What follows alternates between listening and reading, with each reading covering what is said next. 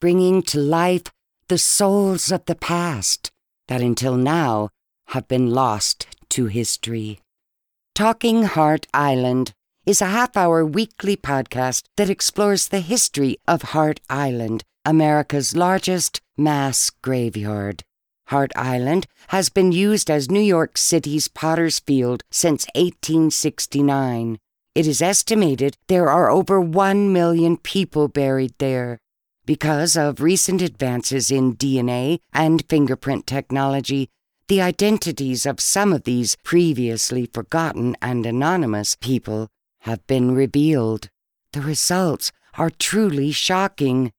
Talking Hart Island will interview a special guest each week, selected from an extraordinary assembly of scholars, authors, and scientists in the fields of history, law, medicine, and the arts, as we unravel a secret kept hidden for 150 years. So, welcome to Talking Hart Island. And now, here's our host, investigative history writer Michael T. Keene.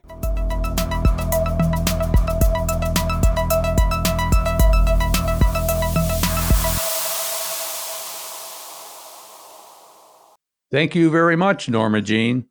And this is Michael Keene, and we are Talking Hart Island. Today's episode is brought to us by Historic Palmyra in beautiful Palmyra, New York, along the Erie Canal. Five museums, one destination. And the Sodus Bay Lighthouse Museum and Historical Society located in Sodus Bay, New York, along the shores of the beautiful Lake Ontario. And one more quick thing before we begin. We've been asked how can you listen to previous episodes of the Talking Hart Island podcast? And you may do so simply by logging on to our website, michaeltkeen.com. In 2017, the annual Six to Celebrate initiative from the Historic Districts Council highlighted six neighborhoods in New York City in need of preservation attention. Hart Island, the city's Potter's Field, which contains the mass graves of over 1 million people, was an unexpected addition to the list. Although it's a short ride away from the Bronx, it's a complete mystery to most New Yorkers who don't know that the largest municipal cemetery in the country is located in our back door, said Simeon Bankoff. The facility is incredibly important to the history of healthcare and social responsibility in America, and we look forward to promoting public awareness about and access to this fascinating historic site, Bankoff stated. And so our guest, not too surprising perhaps, is Simeon Bancroft. He's a notable New York City preservation activist. He has served as executive director of the Historic District Council since November of 2000. Previous to becoming executive director, he worked for a number of other historic preservation organizations in New York City, including the Historic House Trust, where he worked to acquire 18th and 19th century farmhouses. A lifelong resident of Brooklyn, Bancroft holds a bachelor's degree from Sarah Lawrence College and an MS in historic preservation from Pratt Institute. And good morning, Mr. Simeon Bancroft. How are you? Good morning. Uh, glad to be here. Thank you so much for having me. Oh, we're, we're, we're delighted to have you. Uh, you know, the first question that comes to mind is how and when did you first become interested in historic preservation? Um, as a fourth generation and lifelong New Yorker, I've been fascinated by the history of my city my whole life. Uh, and uh, through a series of events that are not really worthy of getting into, I ended up working in historic preservation after college um, and and helping out with uh, events and administrative work. And then I really love the work. Uh, the the history of New York, I think, is extraordinarily important to understanding the city as it is and our place in it. Um, as someone has seen things happen as we all have, but sort of being in the same place and watching events and time pass by, I became fascinated with what came before and what what the effects and the actual regulations and processes regulating change are in New York. So I, I found myself in, in preservation. You know, as I uh, read about you uh, and the history, uh, I see that you're referred to as a activist. What what does that mean to you? That people refer to you as an activist? Well, I'm frankly speaking, I'm not a scholar. I'm not a historian. What I mm-hmm. do is I advocate on behalf of community members, um, people who are interested in New York, people who live in in neighborhoods, people who are enthused about the physical character of New York. So I, I advocate on on their behalf to try to preserve the best of the physical character and the physical history of the city um, and in doing so, you know, and I do that to the regulatory agencies and the decision makers, be they elected, appointed, or simply very wealthy people who own the buildings. So that's that's an activist. That's not. Um, I'm not an expert in uh, in the history of the city. I know a bit about it. Um, I know a, a, a, fair number of experts, many PhDs, and many people who are very notable authors, and I uh, they are generous enough with their time and their expertise to lend me that expertise. But what I actually do is I work in community support and development. Well, you know, I wonder then what would happen if there weren't people like you. Uh, in other words, something is happening Houston, that if Texas. someone didn't step in, go ahead. Houston, Texas would happen, where they don't have zoning and anything goes not and to be not to not to throw shade at Houston, which I'm told is a lovely city. Good thing you put that in there.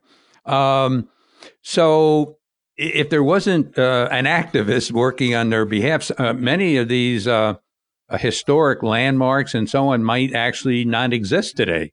Correct? Oh, yes. I mean, the history of the historic preservation movement, which is over 100 years old in America, um, one could probably even say that Teddy Roosevelt uh, kind of kicked it off with the Antiquities Act.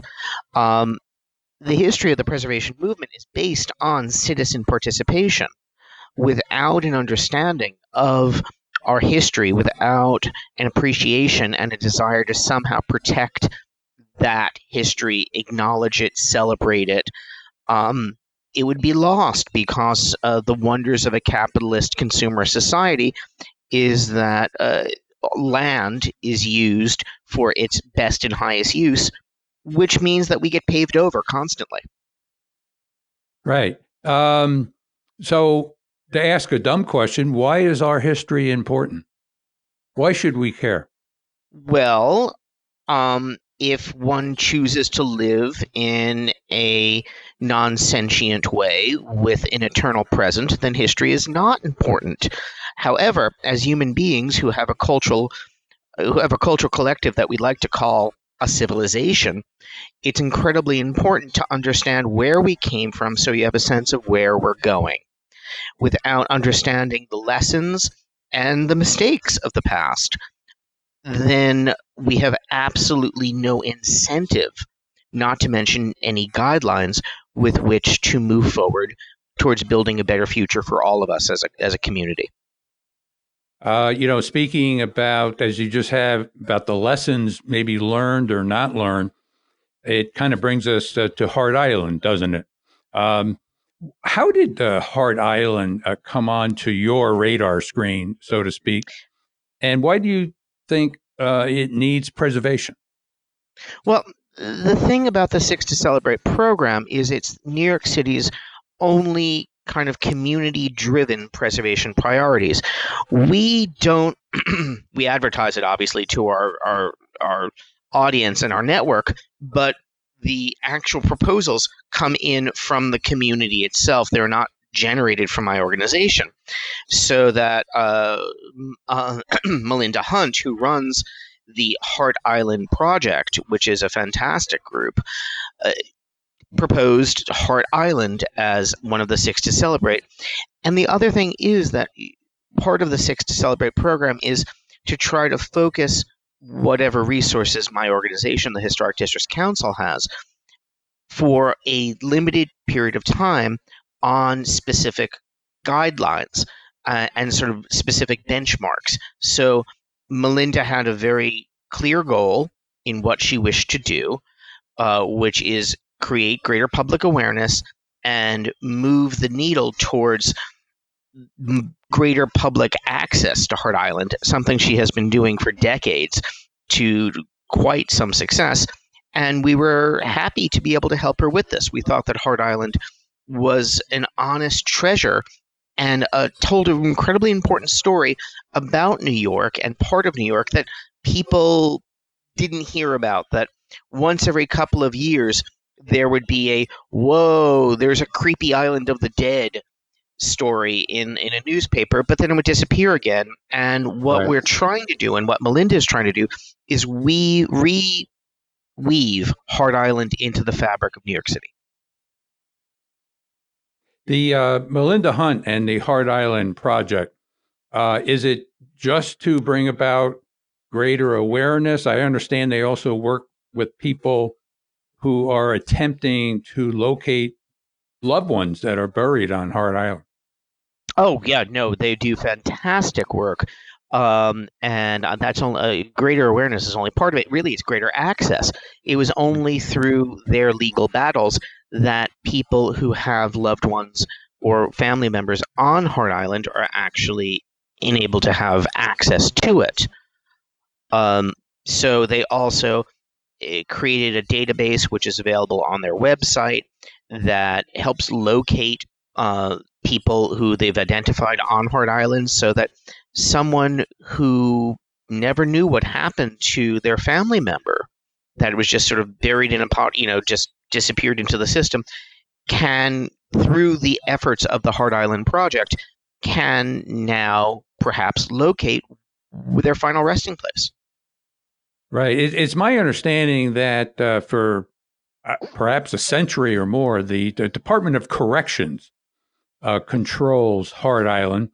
And there's been a debate in the past few years that it should be taken over by the Parks Department. Do, do you know how that is going? Uh, whether that's becoming closer to reality? It is. Be it is. It uh, again. Um, I'd like to think you know in some small part due to our efforts, but really it's been a major focus of what Melinda and the Hart Island Project have been doing. Yes, um, there was a hearing about this earlier uh, in late spring. The current city council mem- speaker, Corey Johnson, um, is very interested in, in providing more public access to Hart Island. And really, what it's about is creating a less militarized system on the island.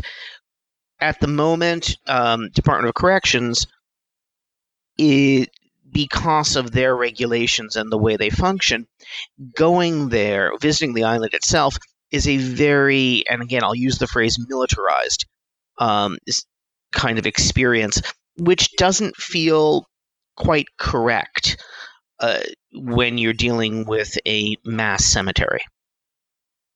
Right. I understand it's uh, difficult to, even for family members, to get on the island. Yes, I believe that, it's open once a week, once a month. Right, and, and, it takes a uh, a form that has to be filled out and and co-signed by two people, and it has to be done several weeks in advance, and and then I know because I had someone I, who I wanted to go on the island, and they did everything they were supposed to do, and then they, the, almost literally at the last minute they canceled that particular trip. I think it was last year in August. Maybe they all decided to go on vacation, but anyway, it, it was difficult That's to do. really, I mean, you know, it, look, um, you don't, you need controlled access. You can't have it just open to everyone without any kind of policing. That would be madness. Um, however, the concern that, that I'm speaking about is when you actually get on the island itself, right. um, regardless of the you know, sort of welcoming nature of the individual guards, you're surrounded by people with guns. You right. are very c- carefully monitored. You are only allowed to go in very specific places surrounded by people with guns. It, it, it feels like visiting a prison. And Right. I don't think that's that not is- surprisingly, right? Department of Corrections. Right, that's what they do. It's fine. I mean, they're very good at it. Right. Um, but uh, that is, I think, one of the real issues. I mean, there's there are other issues concerning um, DOC, but and the Parks Department, while not perhaps the perfect stewards of the place, have a very different agency mission than the Department of Corrections. So, and I think that one that the the Parks Department mission more closely aligns with what in a perfect world Hart Island could become. Right. The um, as we began the program with uh, your Six to Celebrate initiative, what what other areas uh, besides Hart Island are a part of this uh, initiative? Any that may, maybe local New Yorkers might recognize, or perhaps even those who are not who don't live in the New York metropolitan area. Well, the program has been going on since 2011.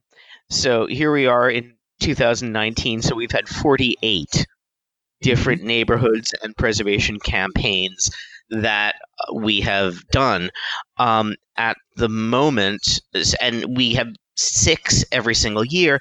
But you know, we don't. We also don't ever give up on them, and we continue working with them. So as you are now talking about uh, Hart Island, that was 2017. I continue working with the Hart Island project. Um, at the moment, this year's six are Bedford Park in the Bronx, um, Chinatown and Little Italy in Manhattan, Dorrance Brooks Square in Manhattan, which is a neighborhood that none of your readers, none of your listeners are familiar with. Hell's Kitchen that? in Manhattan. And Okay. Dorrance Brooks Square is actually in um, in West Harlem. Okay. It's right at the foot of uh, Jackie Robinson Park. Um, in, Hell's Kitchen in Manhattan, Hunts Point in the Bronx, and Kingsbridge in the Bronx. We actually have a lot of Bronx representation this year, which is fantastic because we're seeing a real resurgence of civic activism and civic involvement in the Bronx, which is great because the forces of real estate pressure are starting to weigh on that poor borough. People have to live somewhere, right?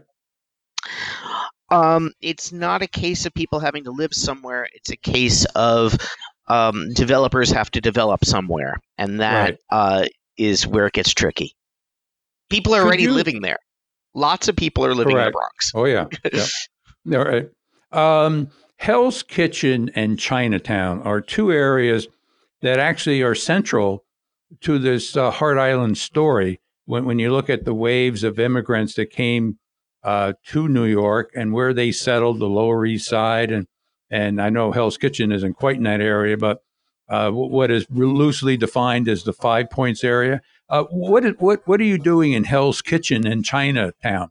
in terms of historic preservation. Um, well, actually, it's it. There's a there's a group that is looking to create a greater cultural awareness of both Little Italy and Chinatown as um as immigrant neighborhoods and kind of cut through the natural tourist destination. Oh, I'm going there for the food. Instead, um, we're working with a, a new group called the Little Italy Chinatown Historic Association that is seeking to create uh, an organized tour program that really focuses on the history of the places so that we can capture they can better capture all of the tourist trade that comes through and teach them something about the people who live in those areas who lived in those areas and and that rich and in many cases disappearing history. Little, little italy is of course uh, a very small section of what it once was and it's uh, to some degree a remnant neighborhood um, no, you know not meaning any offense to it but it's not still it's not a primarily italian neighborhood. Um, but it's still what it it was it was very important from the point of view of the late 19th century and 20th century Italian immigration into New York And those buildings and many of those institutions are still there, even if the population has scattered throughout New York State and America. Um, Chinatown similarly is growing and growing and growing, but it still remains kind of a terra incognita for people who are just visiting New York. They kind of run into Chinatown, eat some dim sum or something like that, Right. uh, and then run out again. And the fact is that it's got a really interesting, fascinating history that goes back over 100 years or 150 years. And that's a story that needs to be told. And that's what that organization feels. With regards to uh, Hell's Kitchen, that we're working with the community board, and in fact, uh, council members, uh, city council speaker Corey Johnson's office, to try to gain protections for the historic buildings that still remain in uh, in the historic Hell's Kitchen. Uh, Hell's Kitchen is, of course, immediately abutting the theater district. It's kind of in the greater expanded Midtown area. And the community board and the people who live in Hell's Kitchen are very aware of the real estate pressures that always exist and have continued and, and are only being exacerbated by the deep desire to develop all of Manhattan. So, what they're hoping to do is that they are hoping to gain some level of regulatory protection to keep the buildings, the residential, the tenement buildings, the institutional buildings that are very important to them. Uh, Simeon, how is the Historic District Council structured? Are, are you a city agency? Are you a private organ? We How are, are a private not for profit. We are unaffiliated with the city. We are the only citywide advocate for New York's historic uh, historic neighborhoods. We work primarily, our primary constituency is 500 neighborhood based groups in all five boroughs. Um, almost 99% of them are, let me just do the math in my head. Yeah, that's about right. 99% of them are all volunteers so that we are fortunate enough and old enough to actually have a trained and expert staff to help provide the support that people who just love their neighborhood but don't know what to do can reach out to. Right. How, are you funded? Everyone always asks that. I think it's a it's it's, it's a kind of impertinent question, um, but the fact of the matter is, we're mostly we're privately funded. We are about fifteen or maybe in some years, depending, up to twenty percent public funding, but usually it's Mhm. closer to fifteen percent, uh, and the rest all comes from private funding, almost entirely individuals. Right. Not foundations. There is not a lot of foundation support for activism out there. So, uh, if any of your listeners are interested, they should check us out on the web at www.hdc.org. Um, learn more about us and contribute. We welcome all donations. Well, that's one of the reasons I brought up the question because I, I appreciate that, that. was something something that uh, uh, would be of uh, be, would be very important. Well, uh, Simeon, I, I just want you to know we really enjoyed having you on board uh, for this episode of Talking Hart Island, and uh, good luck to you and, and your future endeavors. Thank you so much, and thank you for having me. Hi, this is Norma Jean. I wanted to take a moment to remind you in order to receive updates or news about upcoming episodes of Talking Hart Island, simply go to the subscribe page on our website located at www.michaeltkeen.com and enter your email address. If you have any questions about the podcast itself or simply wish to contact any team members for book inquiries, voiceovers, website or graphics design, use our contact page, also found at www.michaeltkeen.com. And if you're enjoying the show and would like to give us a review, please do so at iTunes. We would greatly appreciate it. So until next week, this is Norma Jean, and we're Talking Hart Island.